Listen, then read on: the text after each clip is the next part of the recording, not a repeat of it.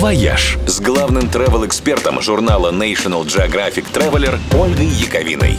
Всем привет! Невероятно, но факт. Несмотря на отмену всех общественных мероприятий, мировая культурная жизнь не только не замерла, наоборот, стала невероятно насыщенной.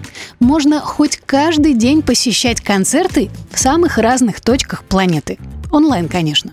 В YouTube, например, запустили кампанию «Stay Home with Me», под этими хэштегами чуть ли не каждый день идут крутые музыкальные стримы. Весь май, например, легендарные музыканты выкладывают записи своих лучших мировых туров по одному в неделю.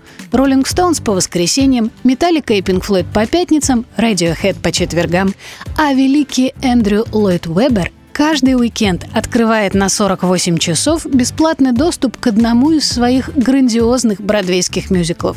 «Иисус Христос суперзвезда», «Кошки», «Призрак в опере», «Эвита» и так далее.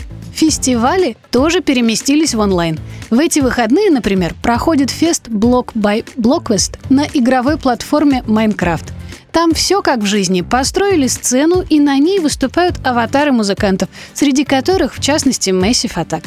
А некоторые музыканты выступают прямо в прямых эфирах собственных соцсетей. Робби Уильямс, например, устраивает для поклонников караоке в Инстаграме. Нора Джонс по четвергам дает в Фейсбуке живые концерты, а Боб Синклер почти каждый день выкладывает смешные перформансы с переодеваниями и созданиями новых ремиксов прямо на глазах у восхищенной публики.